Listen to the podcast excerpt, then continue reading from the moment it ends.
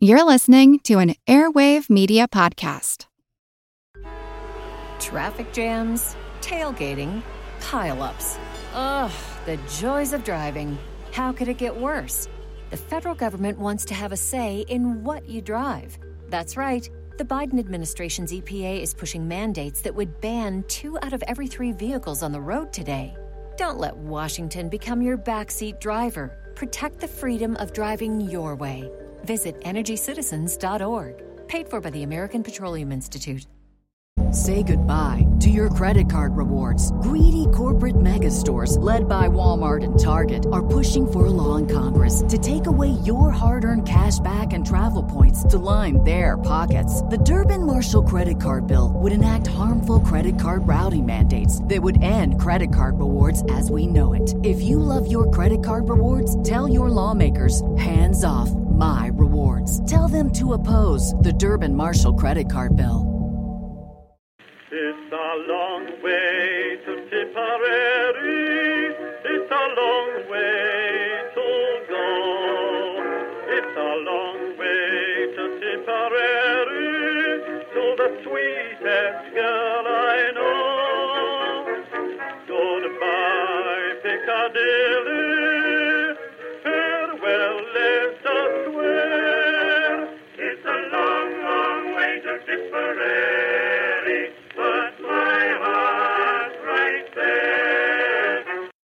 Hello, everyone, and welcome to History of the Great War episode 146.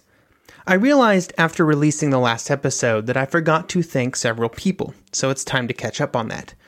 Because of that, I would like to thank Chase, Ben, Mark, Adam, Brad, David, Jan, PG, M. Littman, Vadim, and Craig for choosing to support this podcast on Patreon, where they now get access to special Patreon only episodes like the new series on medical care during the war. If that sounds interesting to you, check it out over at patreon.com slash history of the Great War. This episode begins our six part series on the Middle East in the last two years of the war. The last time we were in this theater, the British had just gotten their faces kicked in at Kut al Amara, and that was two years ago now, so a refresher seems to be in order. The Ottoman Empire had joined the war in late 1914, and almost immediately the British began to consider some way of launching a campaign against them. This would result in the Gallipoli campaign, of course, but also an invasion of Mesopotamia. The second campaign was launched to strike a blow at the Ottomans, but also to secure the Persian Gulf and to safeguard the movement of oil from the Middle East and to safeguard the routes into Egypt from the east. When the British attacked, they would land at the mouths of the Tigris and Euphrates River and then move up both of them. It would not go very well. They were not properly supplied, they did not have the correct equipment, and as a result, their advance ran out of steam just outside Baghdad. The defeat would lead to a retreat which left them at Kut al Amara, where eventually they would surrender to the Ottomans in one of the greatest British military disasters in history. This caused the British to hit the pause button for, on further Mesopotamian adventures. In the Sinai, the Ottomans launched an attack against the Suez Canal, and did reach the canal where they launched their attack only to be thrown back by British defenders. In the north, in the Caucasus Mountains, there was a back and forth campaign with the Ottomans generally making large mistakes and fighting the Russians in the mountains, where many Ottoman soldiers would literally freeze to death.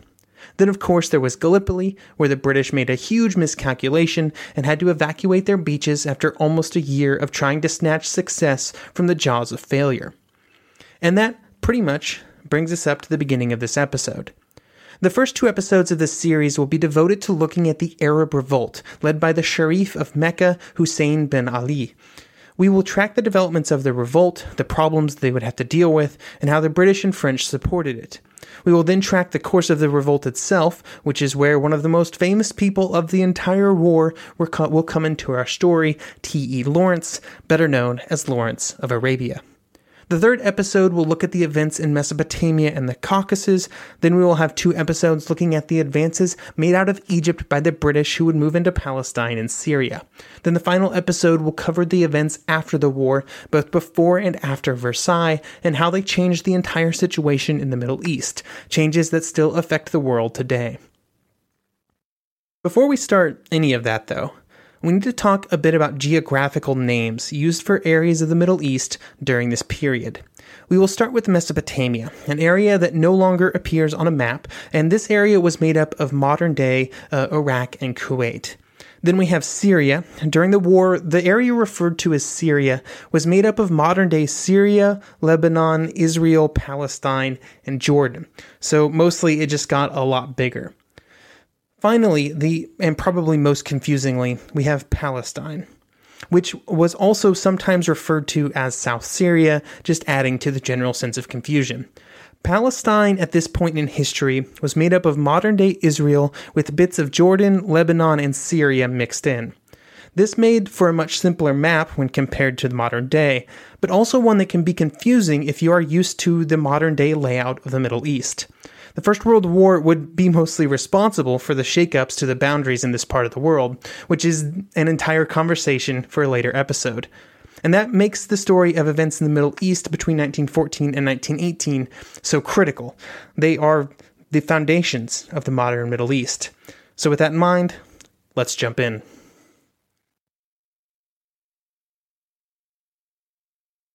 The planning for the Arab Revolt started right from the beginning of the war, and because of this, a critical piece in its creation was the estimations of the Ottoman Empire by the British when the war started. This is before Gallipoli, before Kut al-Amara, really before the British got their heads kicked in a few times and came to the realization that the Ottomans were a real threat. Before the war, the entire world believed that the Ottomans were one stiff breeze away from collapsing, a view strengthened by the issues that the empire had in holding on to their possessions in the Balkans before 1914. The belief that the Ottomans were weak would cause the British to try and strike early, with their two strikes at Gallipoli and in Mesopotamia being a failure, and it also caused them to pursue an aggressive campaign of recruitment among possibly disgruntled Ottoman subjects to get them to launch some kind of revolt against Ottoman rule. The Arab Bureau, the group of British politicians in Cairo who were leading this kind of effort, believed that it would be relatively easy to make this happen, and then once it did, the Ottoman Empire would begin to disintegrate from the inside. I think it's also important to say, right up front, that the British and French were strictly motivated by imperialist aspirations here.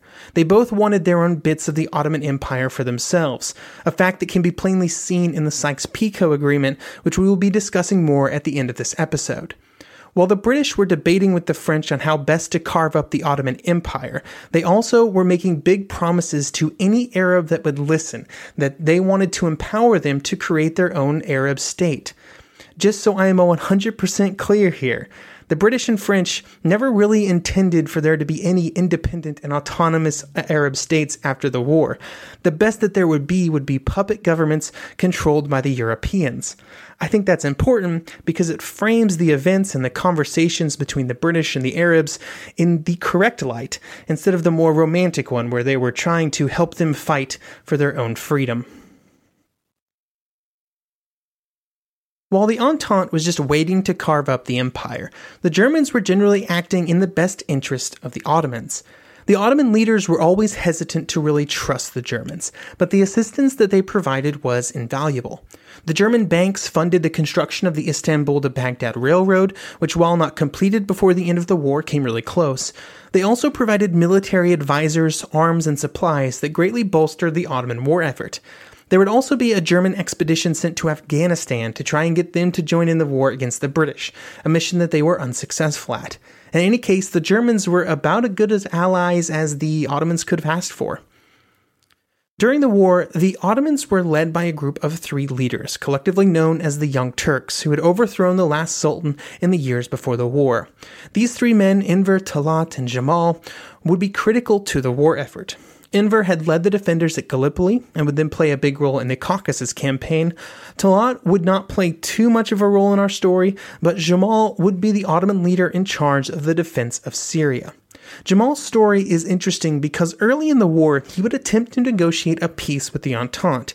This effort would begin in late 1915, when he would work with a Dr. Zavriev, an Armenian emissary in Russia, to send a message to the Entente.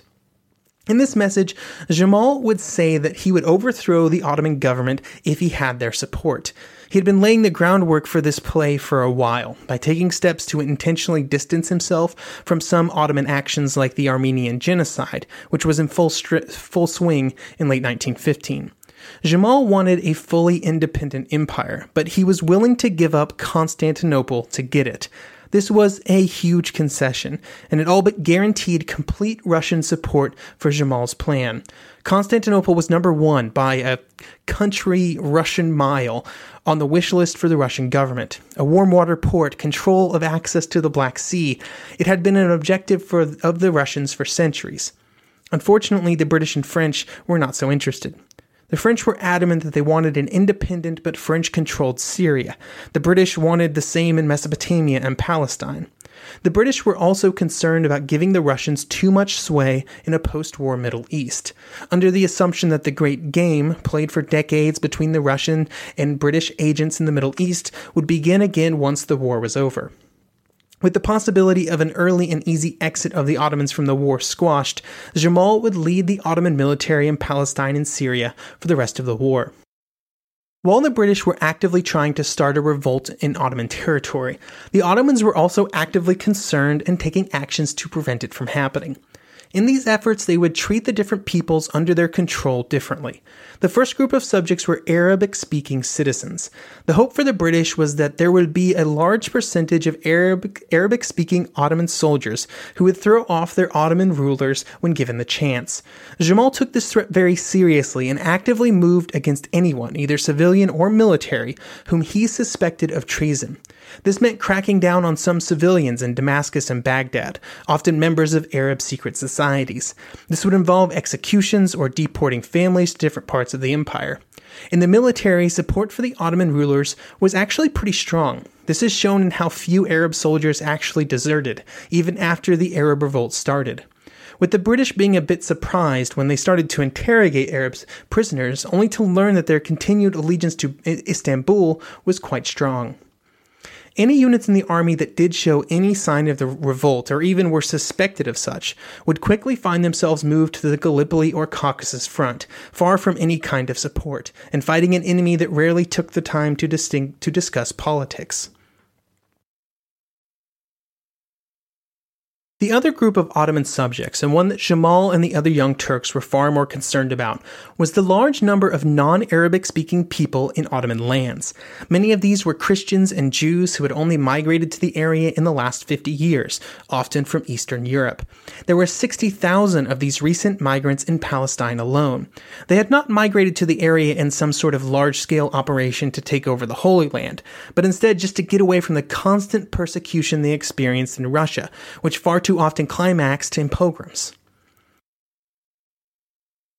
Jamal would take violent actions against these groups during the war, and this meant trying to expel all foreign Jews, often through deportation or just murder. And while this violence continued, very few non Arabs in Syria and Palestine actually tried or succeeded in moving against the Ottomans. They were often far busier just trying to stay alive. This was all due to the famine that would sweep over much of the Middle East during the war. This was due to a combination of both natural factors like drought and locust swarms and war related problems like mass requisitioning and transportation disruptions that would contribute to the famine, but in the end, the result was a crippling shortage of food for much of the Middle East during the last two years of the war.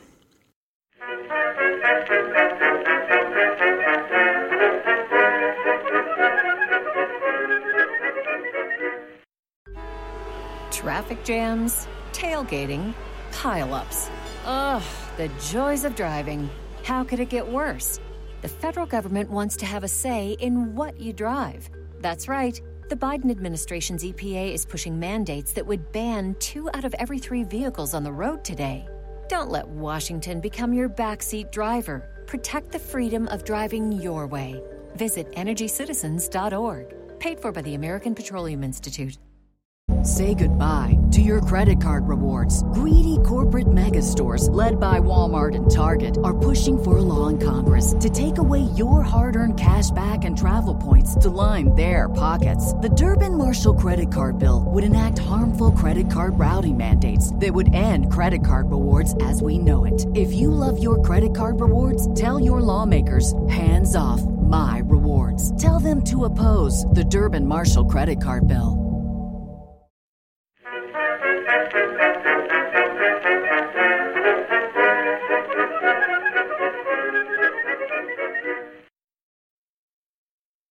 The result of all of these repressive measures was a huge reduction in support for the Arab revolt in certain important groups within Ottoman society. The Arab society's critical social groups for any action and Arab regiments who might have joined the revolt were both neutralized by either an intense crackdown from the government or just removal from the area.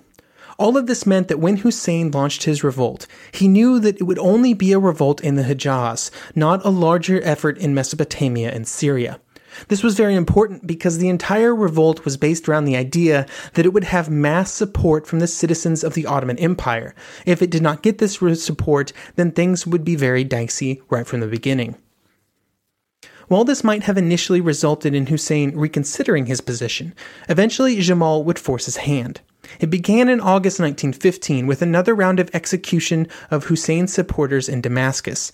Then in April 1916, Jamal planned to send a group of several thousand soldiers through the Hejaz under the cover of needing to guard a new telegraph station which was being constructed. In reality, this group of soldiers was designed to make sure that Hussein and the Hejaz stayed under Istanbul control. Then on May 6th, there were 21 more executions in Damascus, and the situation for Hussein was reaching a critical decision point. So, if the revolt was such a risky proposition, why did Hussein want to go forward with it at all? Well, basically, he wanted his own kingdom. Hussein was a Hashemite, which meant he claimed descent from the Prophet, and he controlled the holy cities of Medina and Mecca. For many years, the Ottomans, as was their style in the empire, just let Hussein rule this area in relative peace and autonomy. However, it was not enough, and Hussein never really trusted the Young Turks. Already before the war, there had been efforts to begin to bring Hejaz under greater control from Istanbul. New laws were enacted in other provinces, and it was only Hussein's resistance that prevented them from also being enforced in the Hejaz. He also tried to fight the extension of the Hejaz Railway from Medina to Mecca. At this point, the railways were a great way for Istanbul to extend control of their vast empire. And by fighting this new rail extension, Hussein was essentially pushing back against outside interference. Then the war started, and after the Young Turks declared a holy war, Hussein was approached by the British.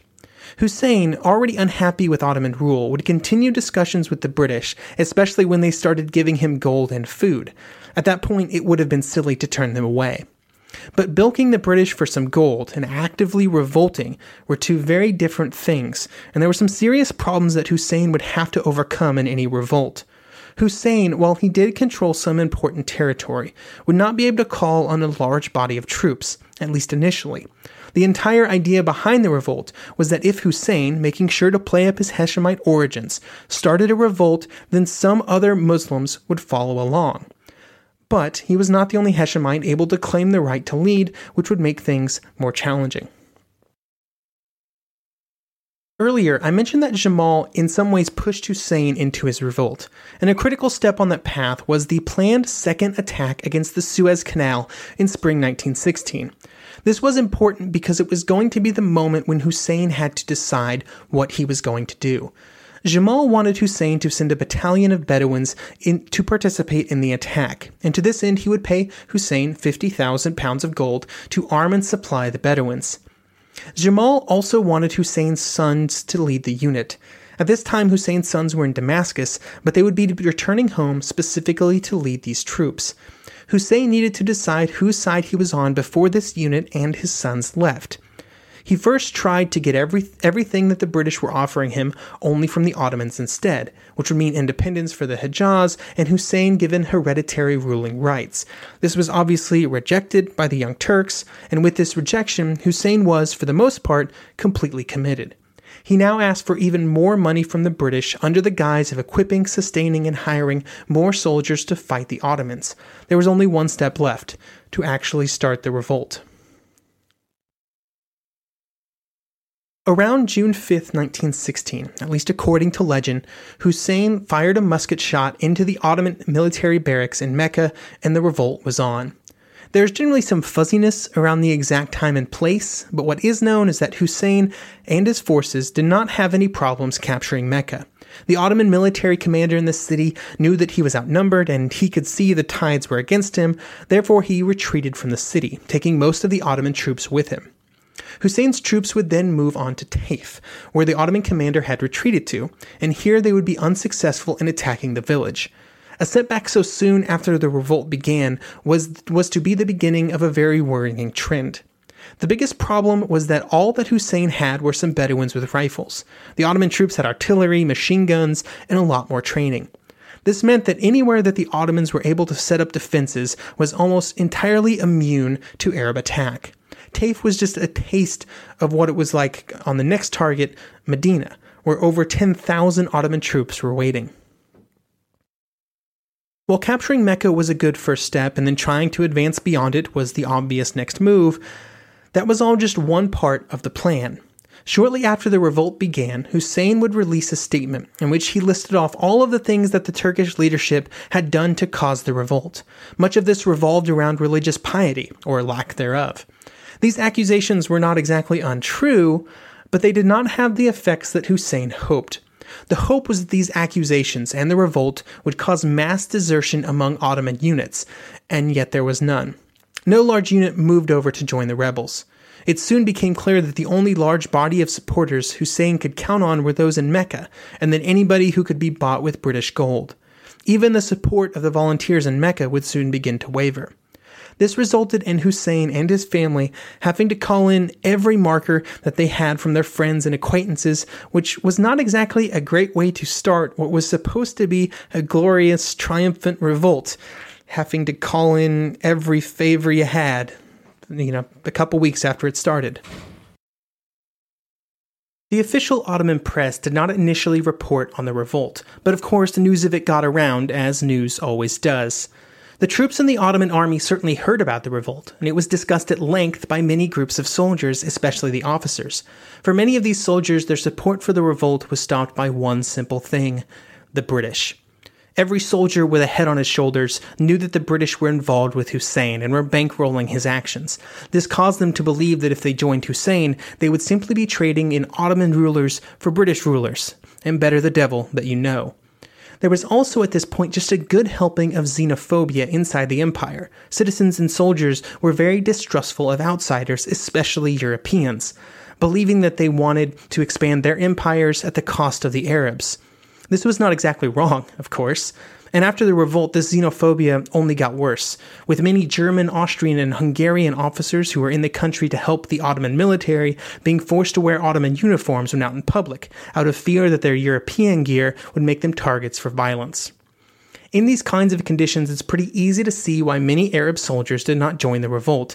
The puppet strings back to London were just too clearly visible. We will leave the revolt in place for now and close out this episode with a discussion of the Sykes Picot Agreement. This agreement would have its roots at a meeting in March 1916 that took place in Petrograd. At this meeting were a British representative, Sir Mike Sykes, a Russian representative, Foreign Minister Sergei Sazonov, and a French representative, Georges Picot. And the goal of this meeting was to get some sort of framework in place for what all of the Allied nations wanted to do with the Ottoman Empire after the war. They all agreed that the empire would be dismantled. The only question was simply how to slice it up. The Russians, of course, wanted Istanbul and the Dardanelles. The French claimed Syria, Turkish Armenia, and Kurdistan. The French were mostly concerned about not getting pushed out of the Middle East altogether, and their demand for influence in Syria was constant during and after the war. The British wanted Arabia, Palestine, and Mesopotamia. Both the British and Russians assumed that the Great Game would continue after the war and hoped that the French would act as a kind of buffer state, which the French were generally fine with as long as they got a piece of the pie to start.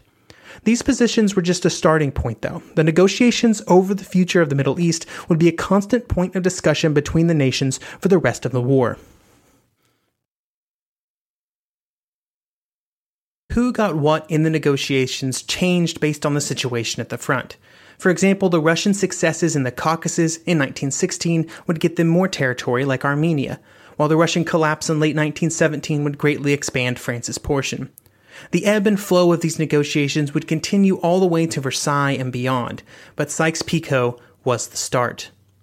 I don't know of too many agreements during the war, other than maybe Versailles itself, that has such a negative reputation. This reputation was, in many ways, deserved. It was European imperialism at its worst, with negotiators with little understanding of the area drawing almost random lines on some maps. But it goes even deeper than that. Just the fact that these conversations were happening is evidence of how two faced the British and French were being with the Arabs and their quest for independence. Perhaps the best way to summarize the problems with Sykes-Picot is from Palestinian historian George Antonius, who would say, quote, The Sykes-Picot Agreement is a shocking document. It is not only the product of greed at its worst, that is to say, greed uh, allied to suspicion and leading to stupidity, it also stands out as a startling piece of double dealing. While the agreement would be finalized in the spring of 1916, it was entirely unknown to the Arabs who had launched the revolt in June. And next episode, we will track the course of that revolt, and that course will be a bit disappointing.